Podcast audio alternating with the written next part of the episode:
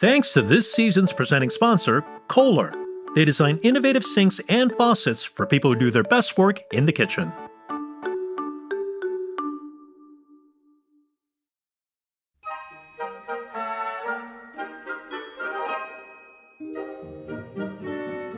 This week's episode of Proof is our Christmas special. And the story you're about to hear, and I'm not being hyperbolic, is amazing. I don't say that often. This story is about bread. A somewhat plain but beloved bread. It's a story about finding joy in the mundane. We're going to take you back to Czechoslovakia during World War II, and you'll meet a man, Pop Pop, who might just be a real life superhero. Today on Proof from America's Test Kitchen Escape, hidden compartments in suitcases, fascism, bread, and Christmas.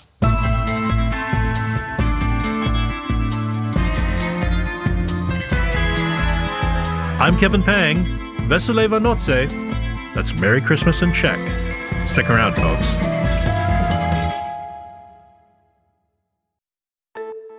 Ever get a new kitchen gadget for a tricky recipe and think, um, this is useful in theory, but none of these buttons make sense? Am I going to be able to make this from scratch? Let the Joule Oven's autopilot feature go from proofing to baking and then baking to broiling, all with a single press of a button. The Joule Oven is designed with 13 features from air frying to dehydrating and the Joule app step by step recipe guides, which include recipes from ATK, make it easier to tackle tricky dishes the first time you make them. So aim high and make that goat cheese and herb stuffed chicken with confidence. Learn more about the Joule Oven at Breville.com. That's B R E V I L L E.com.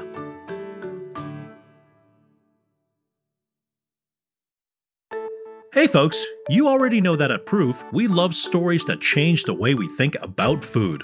And guess what? The companies that support our show are no different. Let's take a journey to Santa Isabel, Puerto Rico to meet Vinny Marti, a mango farmer.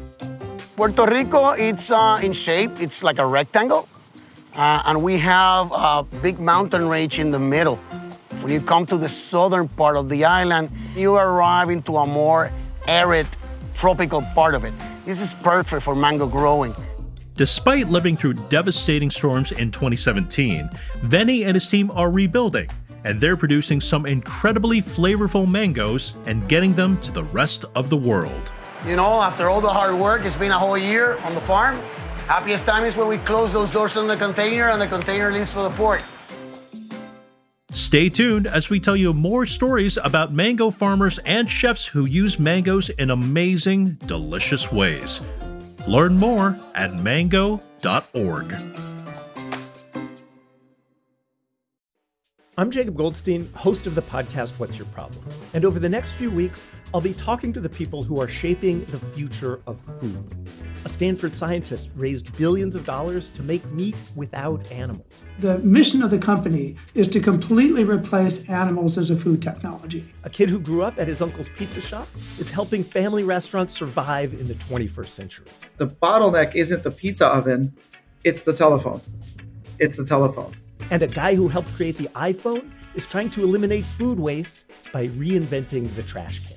First and foremost, it has to not smell. And uh-huh. that's a crazy thing to say. You can listen to What's Your Problem wherever. Oh, come on, Jacob. You wouldn't pay an extra dollar for a Stegosaurus burger? I'd pay an extra dollar. Does it come with fries?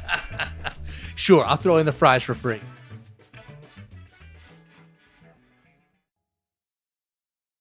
Reporter Halley Bondy brings us this Christmas miracle. And by the way, we talk about war and trauma in this episode, so just wanted to give you a heads up. I am so, oh my god, he's so soft. Welcome to the Bondy family. We're celebrating Christmas Eve at my Aunt Larissa's house in Roosevelt, New Jersey. The Bondys have a few quirky traditions. We open presents on Christmas Eve, not day. We put lit candles or sparklers on our tree, knowing full well how, let's say, unconventional that is. And every year, we serve a traditional Christmas bread called Vanocka, which comes from the Czech word for Christmas, Vánoce. Vanocka is a semi sweet dessert bread. It's braided and it has raisins inside. It lands somewhere in between babka and challah in texture. Every Christmas Eve, Vanocka sits atop a vaunted pedestal at the dessert table among the cakes and cookies. But reviews of Vanocka are mixed at best. Here's my brother Stefan. I don't understand the appeal of that. It was like either have this semi sweet bread or have this delicious cake or ice cream. And I'm like, well, this is not a choice. yeah. Here's me and my cousin Max. It's pretty bland. There's not much flavor to it. Uh-huh. My dad, Philip, however, is a rare exception. But you always liked it. Oh, Vanocka? Oh, what? who who doesn't like Vanocka? Tell me now. Point me in their direction. What idiots. I'm with the majority. Our Christmas Vanocka is sort of tasteless, hard to cut into, and not much fun to chew. Throughout the years, I've always opted for the cookies instead. Still, we bake Vanocka every Christmas Eve, or rather, my Aunt Larissa makes it, and even she doesn't like it. And I was never a big fan myself, so I had never. But when for as long as I can remember, making Vanocka is just what we do every Christmas Eve, but none of us really know why. We know the tradition comes from my legendary character of a grandfather, Ota Bondy, who I knew as Poppop. He'd immigrated from Prague in 1948 with his parents and sister Hella. But we didn't understand the urgency around baking Vanocka every year, when only a few people enjoyed it. We knew that Poppop was very, very food obsessed, and specifically, he was Czech food obsessed. He loved it exclusively, and he only drank Czech beer, Pilsner. When he encountered other cuisines and beers, he would say, Let me try and be him for a second. So this is garbage. But Poppop's love of all things Czech doesn't entirely seem to answer the question about Vanocka. Now that I'm a mom, I want to be more intentional about Christmas traditions. What am I supposed to tell my daughter about this bread that nobody likes? Should we continue to make it? Why was it a holdout, a Christmas necessity, and the last enduring Czech dish Poppop ever enforced in the family every year until his death in 2011? I never got a chance to talk to Poppop specifically about Vanocka, but thankfully, he wrote a 300 page, absolutely epic autobiography before he passed. I'd read it once, but in my grief of losing him, I had to skip through the darker parts of his history Soviet communism, the Holocaust. But now I'm ready to dive in and learn all I can about the dessert that he mandated or baked every single year of his life. Turns out, the darker parts of his story would play a huge role in the answers I found.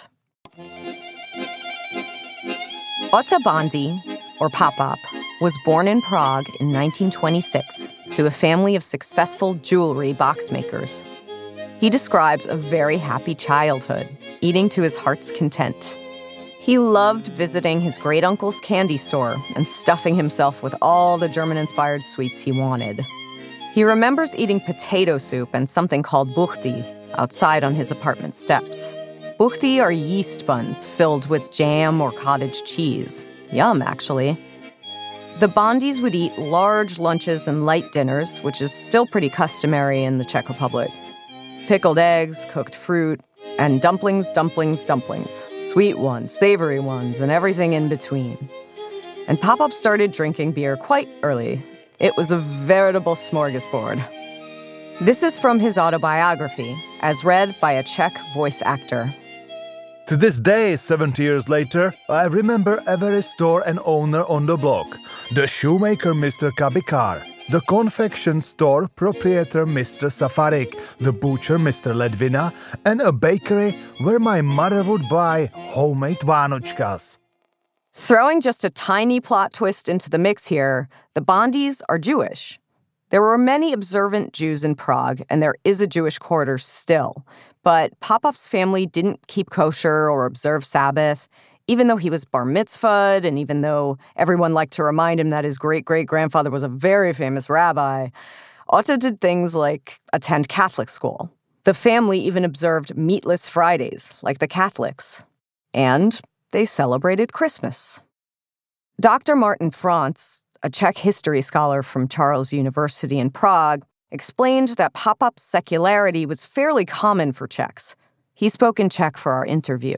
Eh, druhé poloviny 19. Eh, století. Eh, Dr. Franc said that Christmas had always been somewhat secular in the Czech Republic. But the very unique era between the world wars kicked inclusion and secularity into high gear. In 1918, just a couple of years before Poppop was born, Czechoslovakia became an independent republic for the first time in millennia. It was a huge deal. There was patriotism, celebration, and heavy mixing. Christians and less religious Jews became indistinguishable party animals. This was in part because the Republic leaders were pretty easy on the Jews compared to their previous Austro Hungarian oppressors. The Republic acknowledged Jewish nationhood, for instance, and Jews played an important role in the country's economic, political, and cultural life. And Poppop's family took full advantage. Anyone could celebrate Christmas, and they did. Also, the Czechs celebrate Christmas on Christmas Eve, and they light candles in their trees. So that's where it comes from. And one of the most important traditions in a Czech Christmas is the Vanocka. According to a book called Czech Cookbook by baker and YouTuber Kristina Kotna, Vanocka hails from the 16th century when it was made exclusively for nobility, but eventually it caught on to the masses. The braided Christmas bread is supposed to resemble a swaddled baby Jesus, symbolizing fertility and new life. There are also some pagan symbols thrown into the loaf that harken way, way olden times, like pre 9th century. The braids represent things like air, wisdom, water, knowledge, and earth. And the cross braiding is supposed to protect families from evil spirits. Talk about inclusion. Kristina says to make it, you have to make three layers of braids out of the dough, which should have raisins in it, though us Bondys settle for two layers. There's a base at the bottom made of many braids. On the next level up, there are fewer braids, and the top, even fewer. Many people sprinkle their vanockas with almonds or other toppings.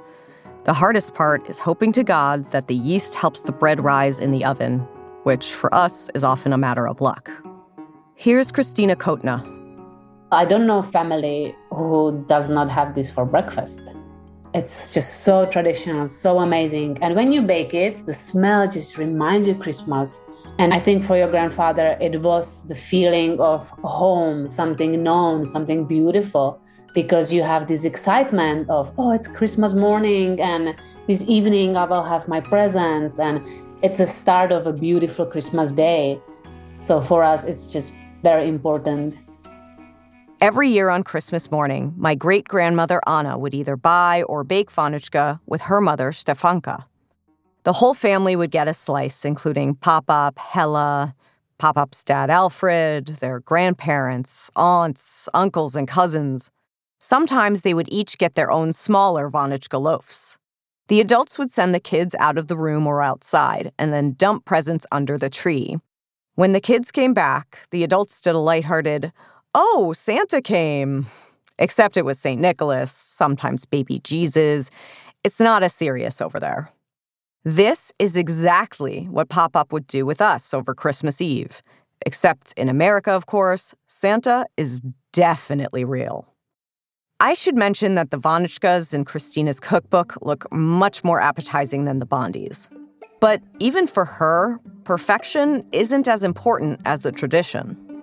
I know it took me many years, and I was always frustrated when the three uh, layers they just would make like make it flat. They just collapsed, and I was so embarrassed. and now my brother is like, "Oh, so are you sure you know how to make vanocka?" so for us, it's oh, it's it's okay. We will still enjoy it uh, during breakfast. See, it's hard to bake vanocka, Aunt Larissa, you should feel vindicated. There are a lot of traditions associated with baking Vanocka, too. According to Christina, sometimes women would jump as high as they could while baking in order to ensure that the vanocka rose. Sometimes they'd bake individual vanockas, put coins into one of them, and whoever got that vanocka would have a lucky year. My family doesn't practice this stuff, but I like to imagine that Poppop's family did back in the glorious 20s. But as we pick back up on Ota Bondy's story, everything was about to change.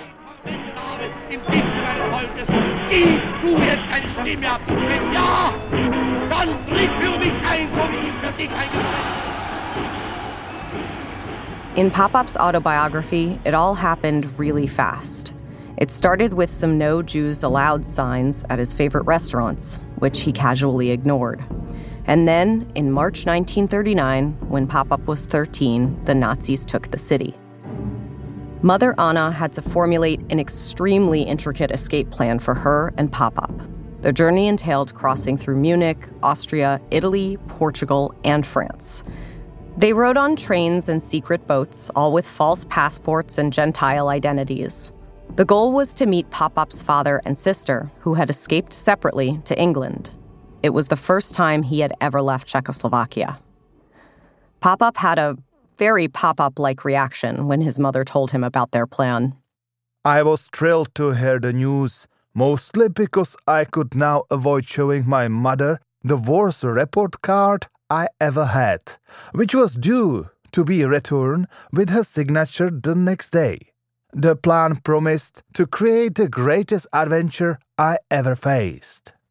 That was Poppop, a prankster through and through, and fiercely forward looking, given the grim circumstances. There were a lot of close calls right from the start. A German guard separated mother and son on the train, searched their bags, and took all of Anna's money, but ultimately let them go. Then there was a missed connection in Munich, which forced them to stay in the heavily guarded Nazi city all night. And because they had no money that night, the amazing Anna sold stockings and other stuff from their luggage in order to buy food from the Munich station. They also bought ersatz coffee, as Otta described it, meaning it was inferior coffee. Even under siege, Poppop demanded a certain level of quality in his food and drink. Anna wanted to keep moving, so they walked around the city. Sightseeing, as Poppop called it, taking in the culture of Nazi Munich. In every single country, with the Third Reich right on their tail, he always took a little tourism walk. Just a little strolly stroll with stops for a coffee and local fare. Maybe it was their blatant nonchalance that kept them alive. By the way, he found Nazi Munich to be, quote, dreary. They hopped quickly from country to country for a month, relying on the kindness of international contacts and money that Anna had hidden in a false bottom of her suitcase. Once again, Anna nailed it. Among the many places they stayed, Poppop liked Italy okay, particularly stealing from people's fruit trees on the Riviera. But the two of them got held up there for three months because of visa issues over Christmas. For the first time in his life, there was no extended family around for the holiday. I don't know if Anna was able to cobble together a Vanocka for her and Poppop in a family friend's hideout that year. Whether she was able to or not, Poppop summed it up in his autobiography like this Christmas 1939 did not feel like Christmas. The lost Christmas may not seem like a big deal in the scope of what was happening around him, but Poppop was still a teenager who had counted on these annual traditions. The laughter in the kitchen as his mother and grandmother tirelessly braided the Vanocka dough. Biting into the semi sweet confection had meant that presents were on the horizon and that he'd be surrounded by his sister, his dad, his grandfather, aunts, and uncles. Vanocka meant home. It meant safety. It meant being proud to be Czech. But in 1939, Poppop and his mother were alone in an increasingly fascist Italy. He had no idea where his grandparents, aunts, and uncles and cousins were. They had all stubbornly stayed in Prague. His grandmother, Stefanka, insisted that Anna was overreacting by fleeing the Nazis. Poppop had to accept that his Christmases and his stable Vanocka tradition were in fact very fragile, and that he and his mother had to cling proactively to their memories. The urgency around Vanocka on our Christmas table started to make a lot more sense now.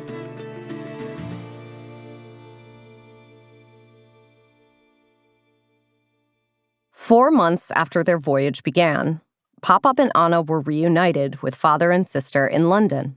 It was a miracle. Seriously, their many, many lucky breaks could fill a novel. But there was a problem.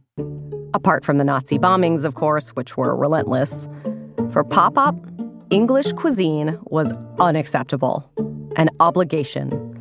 And to make matters worse, this little spoiled jewelry boxmaker's son who had lost everything had to work as a butcher.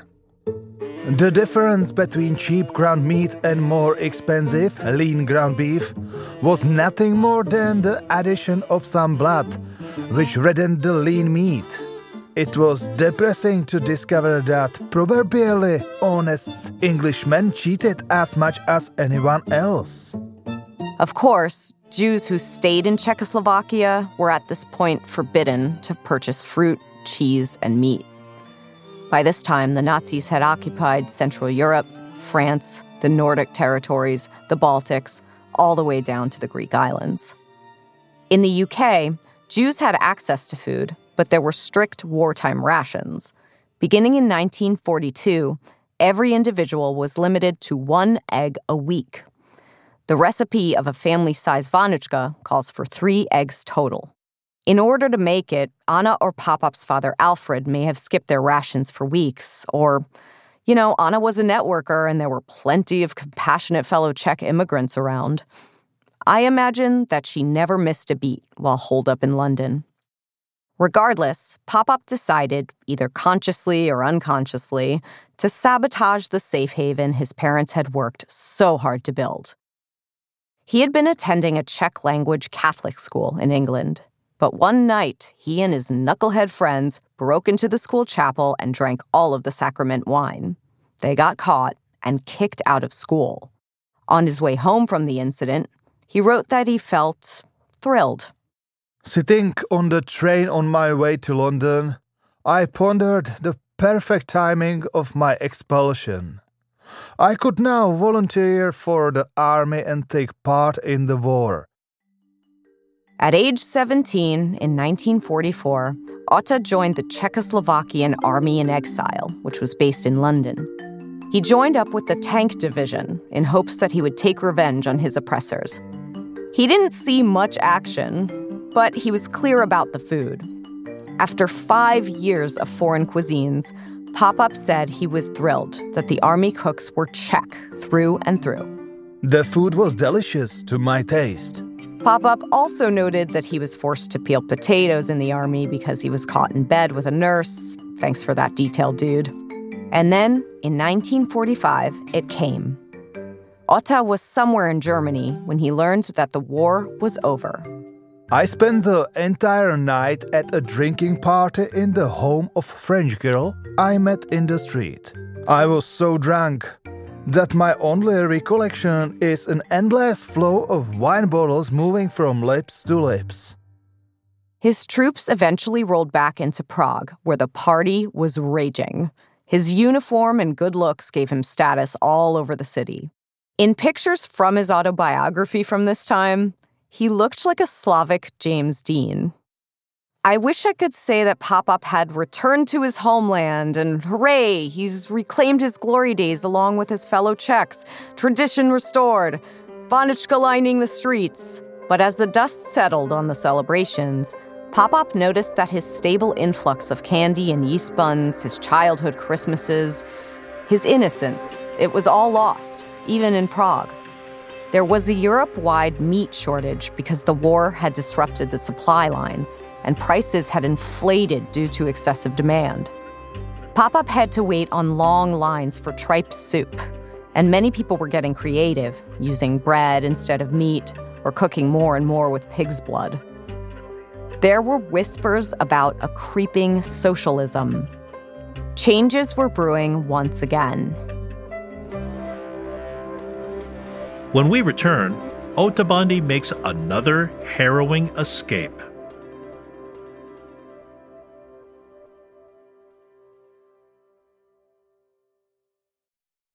Eating great food is one thing.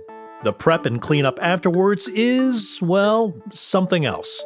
That's where Kohler comes in. When prepping for recipes, you can tell the voice controlled faucets to dispense measured amounts of water. Kohler's faucets also feature a sweep spray to quickly get any gunk off of your dishes. Even if your hands are messy, you can wave on and off the touchless faucets. That way, you can clean with ease. Visit Kohler.com to learn more.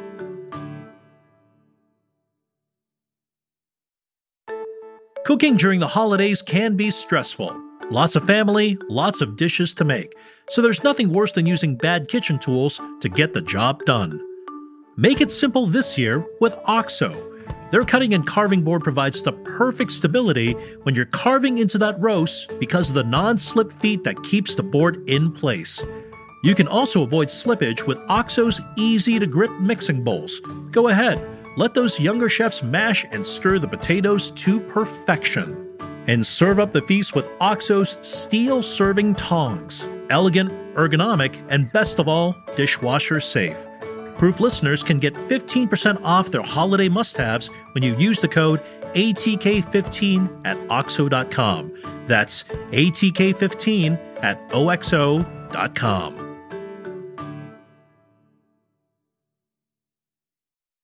Hey, Proof listeners, we've got fun news to share with all of you. We're excited to announce that we're making a new show for Amazon Freevee. America's Test Kitchen, the next generation, sees 11 home cooks from across the country working inside the ATK studio kitchens, undergoing intense culinary challenges in the job interview of a lifetime. The last cook standing will earn a starring role on America's Test Kitchen and $100,000. Celebrity host Jeannie Mai Jenkins is joined weekly by a rotating panel of your favorite ATK team members, including Dan Souza, Elle Simone Scott, Jack Bishop, and Julia Collin Davison. Catch the premiere America's Test Kitchen The Next Generation on December 9th exclusively on Amazon Freevee. That's Amazon's free ad supported streaming service. And as a bonus, we're excited to also announce Amazon Freevee will host brand new ATK holiday content on their exclusive ATK streaming channel. You can watch this content and more for free on the Amazon Freevee standalone app or on many connected TVs and devices, including Fire TV, Roku, Samsung, and mobile. Both Prime and non Prime members can watch Freevee programming for free through Prime Video.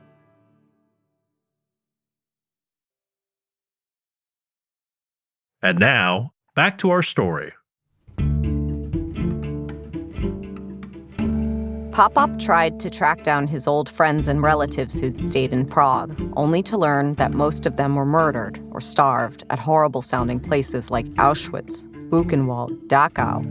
A couple of distant relatives escaped, but they were scattered around the world, from Brazil to Sweden. His grandmother Stefanka was murdered in Koldichevo, a concentration camp in Belarus, just to name one. Poppop was a greatest generation kid, so there isn't a whole lot of self reflection or therapy trauma speak in his autobiography. But it seems he spent this particular time in a drunken fog. He was attending Charles University for law, but he wasn't studying a whole lot. Mostly he was partying and not caring about what he put into his body very much. One could more than fill himself with liquid bread. AKA beer. Many Holocaust survivors don't talk about the Holocaust at all.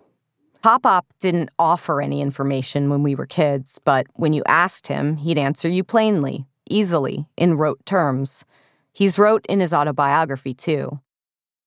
Even when he lists the fates of his murdered cousins, aunts, uncles, friends, no hint of sadness or grief, just matter of fact. My family likes to say that due to Poppop's childlike consistency, he was completely unfazed by the Holocaust, and that escaping was just one big adventure. And in his autobiography, parts of his travels do feel fun. But now I'm wise enough to know that being unfazed by the Holocaust and the genocide of your family is impossible.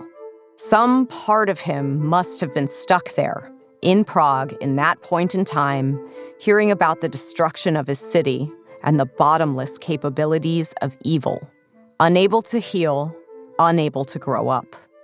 Well into his elder years, he may not have used the words to talk about it, but Pop-Pop desperately hung on to the things from his sunnier childhood, and he pushed them on to us, whether he was playing hockey with us on frozen lakes, which is a very Czech pastime, or if he was making bread dumplings or heavy cream goulash.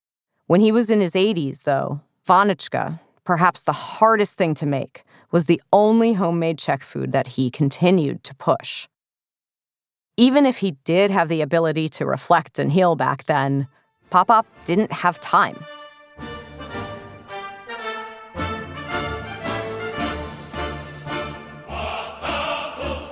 Soviet communism had come to Prague by 1948.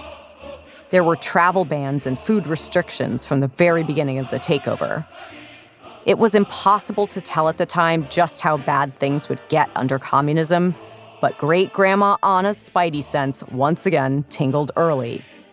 By 1948, Poppop somehow passed his law exams, and afterward, Anna insisted that the entire family pick up and move from Czechoslovakia the Iron Curtain was dropping. And according to all popular literature, America was free and thriving. It was hard to convince Poppop of anything, and he loved Prague. It was in his veins. But even the fiercely independent, disobedient, singular Poppop did not want his remaining family to be thousands of miles away. Him, his sister Hella, his father Alfred, and his mother had all endured and survived after reuniting, making them closer than ever. And the brilliant, strong Anna, who sadly I never got to meet, had never been wrong. So he went along with it. Poppop would visit his beloved home city of Prague a couple more times over the years, but he'd never truly come back. About the ship to New York, he wrote In the dining room, the mediocre food was made even less appetizing by the pitching ride, by the rolling, chopping sea. I felt queasy for about two days. On January 8th, we passed by the Statue of Liberty and landed in New York Harbor. From New York, the family moved to Vineland, New Jersey, which was another directive from Anna. This one came about because a wave of about 3,000 Holocaust survivors, including a handful of Czech ones, were descending on small farmlands across New Jersey. They were there to, what else? Raise chickens, thanks to guidance and supplies provided by Jewish agricultural societies. And the Bondys thought, why not? We're European city slickers who know all about selling jewelry boxes. Let's get a 50 acre property, breed some chicks, sell some eggs, bing, bang, boom. As usual, though, the Bondys adapted and did pretty well in the community, but Poppop was not a fan. In the spring, we would buy 1,200 baby chicks a few days old from a hatchery at the end of summer, they were caught, brought in the cages inside the big chicken coops where they would spend the next two years laying eggs without ever being allowed to step into fresh air. After two years, they were sold for meat to make room for the new arrivals. This did not resemble my rosy notions of farming. I've visited this property. It's now overgrown and abandoned. The chicken coop is concrete and suffocating, and that's without chickens inside. But Poppop's life would change when he went to a party and met a beautiful young woman named Charlotte. I was instantly in love. We walked out to my car, and all of a sudden I discovered that the moon shining on America created the same magic as the one shining on Prague. Charlotte is my grandmother. We call her Oma. She's a German Jewish immigrant. Her family owned a candy store in Berlin that was targeted during Kristallnacht. Her family had escaped to New York via Cuba. She was stunningly gorgeous and was an unrivaled singer pursuing acting. Honestly, she deserves her own podcast. Oma thought Poppop was good looking and charming, so she accompanied him on an egg run to Wildwood, New Jersey. And I fell in love with him right away. Yep, that's my 90 year old grandma, Oma. They got married and moved to a Jewish immigrant enclave in Washington Heights in Manhattan. They would have two kids, my dad Philip and Aunt Larissa. Did you know anything about Czech culture before you married Poppop? No. What did you think of Czech people, Czech culture, the language? Well, they were all right. And here's my Aunt Larissa prodding Oma into talking about Vanocka. They celebrated Christmas in Vineland, and Anna apparently taught Oma how to make it. I don't remember you making Vanocka. Only father made Vanocka, right? No, I made vodka. You did? Of course I did. All right. Definitely. My mother-in-law was a very good cook. Oh, she just talked you through it? Yeah. Why did Grandma make a Christmas Vanocka when they're Jews? They celebrated all, all Christian holidays. But do you have any idea why? No. Like the rest of us, Oma didn't ask questions, but she was slowly indoctrinated into the fold. She made all kinds of Czech food, including dumplings and tripe, and it was often a source of tension. Poppop would poke at her constantly, telling her that she needed to make the Vanocka just like his mother did. Perhaps he really was picky about Vanocka for a time, but he also loved getting a rise out of Oma, and he was too immature to ask nicely. Oh my God, did he drive me crazy?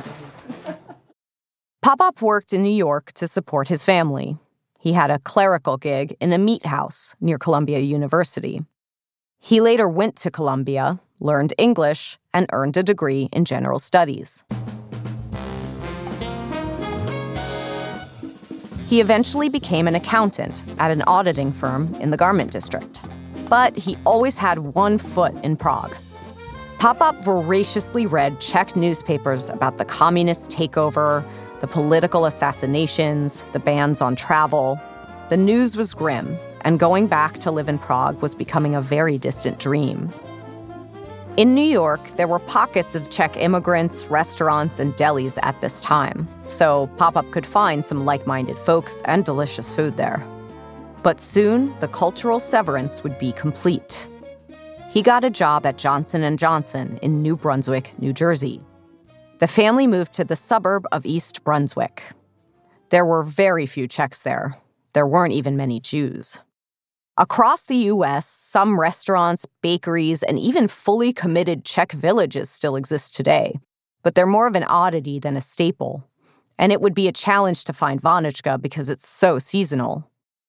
Between the beginning and end of communism, Czechoslovakia didn't change much. It was unable to bring culture in or put much out. Frozen in time. I imagine that, for Poppop, seeing this happen only increased his resolve to keep the tradition of Vanocka alive. Poppop did visit Prague again, one time with Oma in 1965, and then again with my brother Stefan and my dad in 1990. My brother says that Poppop was absolutely gleeful there. He mostly showed them places where he'd gotten blotto drunk and into trouble. But the dates are actually significant. In 1965, Czechoslovakia was still in the grips of communism. Here are some of Poppop's notes from that trip. We did not see a single beggar. There was virtually no crime. Healthcare and schools were free. Sick leaves were generous. They would get weeks of vacation. Pay is low, but so is the pressure on workers. Restaurants serve meals for low prices, but if you want food after work, you are forced to stand on a long line.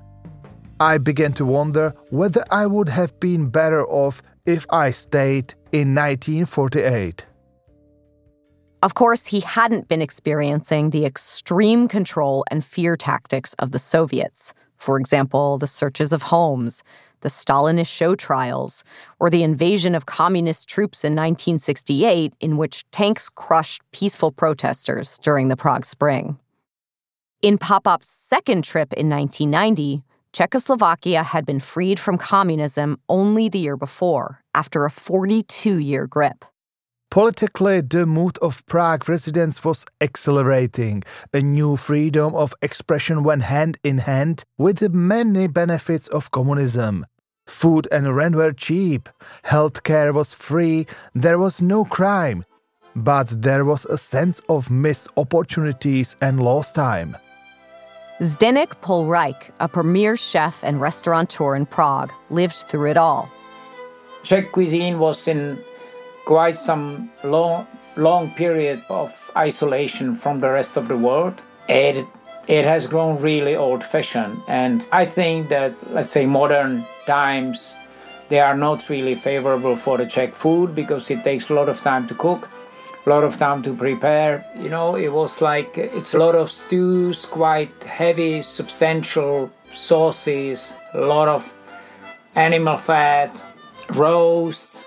It's tasty, no doubt, but uh, we're not very strong on vegetables. Traditional Czech food doesn't seem to be very healthy. So. You think it's not as healthy as, as, as a proper, juicy Five Guys burger.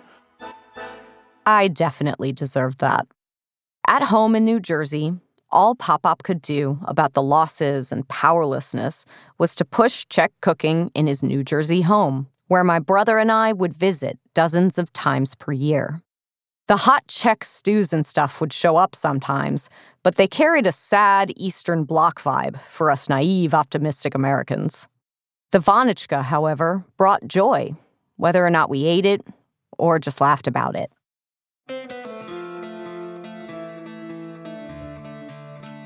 I've been thinking a lot about the Czech state of mind, which I will never truly know, of course, since I was born in the Bronx. But the Czechs of the 20th century were a very battered people. According to many studies, battered, traumatized people lose touch with their sense of self, putting them in a sort of vulnerable default mode until they find a safe ground from which to thrive. Otherwise, they become stunted, trapped in time, I believe that my grandfather lived a great deal of his life in a traumatized default mode, which made him almost chameleon like. He was a Jew, but also a Christian.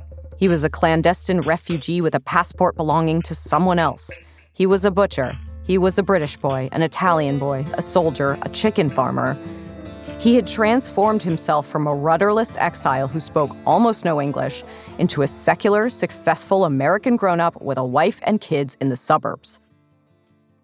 But there was a time, long ago, when he did feel safe, secure, happy, and consistent. And it was during Christmas in Czechoslovakia in the 1920s and early 30s when everyone he knew was still alive.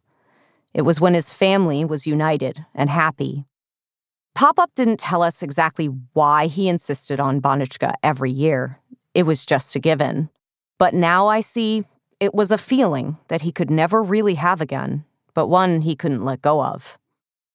And all of these dualities from his identity are all wrapped up, sort of in the way Vanocka is a combination of many Czech traditions. Poppop told us that we weren't allowed to put butter on our Vanocka slices, even though it might have helped, to be honest. This, as I learned, was a quirky Poppop thing, not a Czech thing. The Czech cookbook recommends butter, but maybe he didn't want it to be tainted. In 1994, Poppop had his first heart attack. He survived, but it scared him. He became a strict vegetarian and began making Vanocka with whatever low cholesterol, low fat replacement was available back in the 90s. Margarine, maybe? It became even less appetizing for the rest of us. But he still made it every single year until he died of a second heart attack while riding his bike at age 85. His tombstone reads Here lies Ota Bondy, born in Prague, died on his bike. Nobody played harder. My Aunt Larissa took over the Vanocka baking. Only two people claimed to love it my dad and my uncle. But now, the dessert table, I think, would just look empty without it. Oma died in July 2022.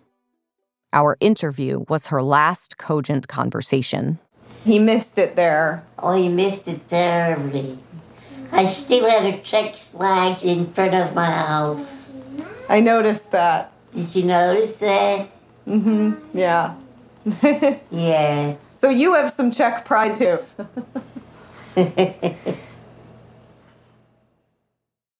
The proud German didn't say yes, but she did note, somewhat inaudibly in the recording, that this was their second Czech flag.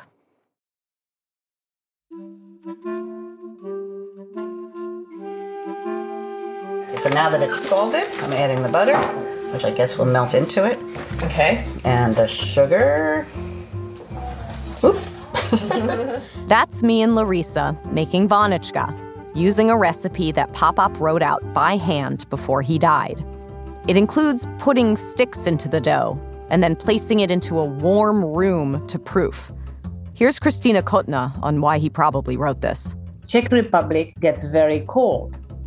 So you have to keep it in a warm place. So that's why he said that, because without uh, having it somewhere near some heat source, it will not rise properly. Aha, should have asked her first. Well, after baking it for what seemed like an eternity, it barely rose, and it tasted like, well, Raw dough. Raw dough. In the middle. The ends are okay. It's a pretty bland taste. I mean, I don't dislike it. I'm, I'm, I'm going back for another piece. Stay away from the middle. Oh, no. Oh, wow. I see what you mean. Yeah. Yeah. That's a shame.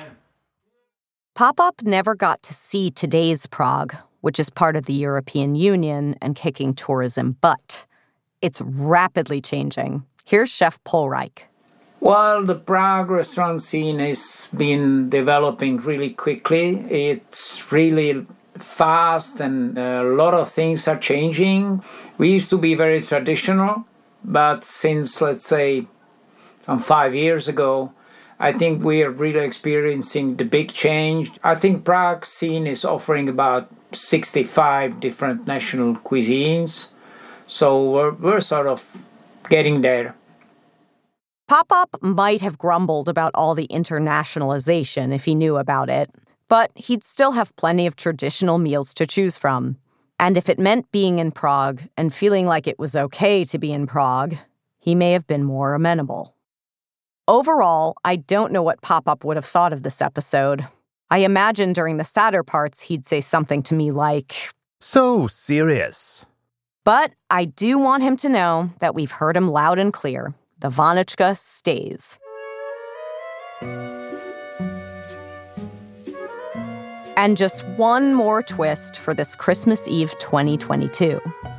For the first time in Bondy history, a non Bondy will be baking it. It's my Iowa born Methodist mother, Linnell, who has also been indoctrinated into the fold, perhaps reluctantly at times. And she is a very, very good baker. So I'm not sure what Poppop would think about the Iowan in the family taking up this sacred tradition. I'm just used to baking things that I'm sure he's never eaten before, and never even heard of, like pecan pie and apple pan dowdy. but Vanocka seems pretty complicated to me, but I'll do my best. And maybe I'll sneak in a little flavor along the way some lemon zest or a little bit of nutmeg, maybe. And if anybody wants to toast it and put butter on it and maybe even a little jam, it's okay by me. Maybe this year I'll give it an honest try.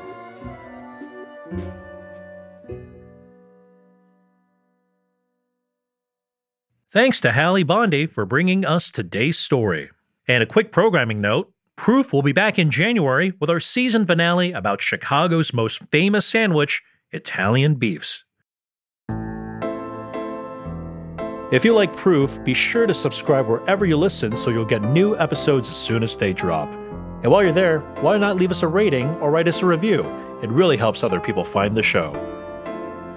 This episode of Proof is hosted by me, Kevin Pang, and the podcast is made by the following cast of characters. I'm Yumi Araki, the managing producer. I'm executive producer Caitlin Kelleher. I'm Terrence Johnson, and I'm the associate producer. I'm Alex Curran Cardarelli, and I'm also an associate producer. I'm Bridget Lancaster, creator and the founding host and producer.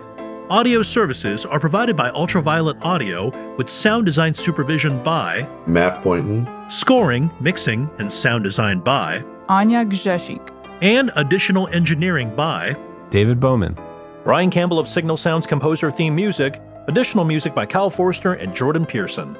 Jen Margolis is our director of post production, and our director of production is Diane Knox. Fact checking and additional research by Angela Yang. Special thanks to Zdenek Pohlreich, Christina Kotna, Professor Franc, and the whole Bondy family who'll be listening to this on Christmas Eve. Thanks also to Gabe Vaughn at Littletown Studios for making Halley sound pristine. Jack Bishop is the Chief Creative Officer of America's Test Kitchen, and Jackie Ford is the Interim CEO of America's Test Kitchen.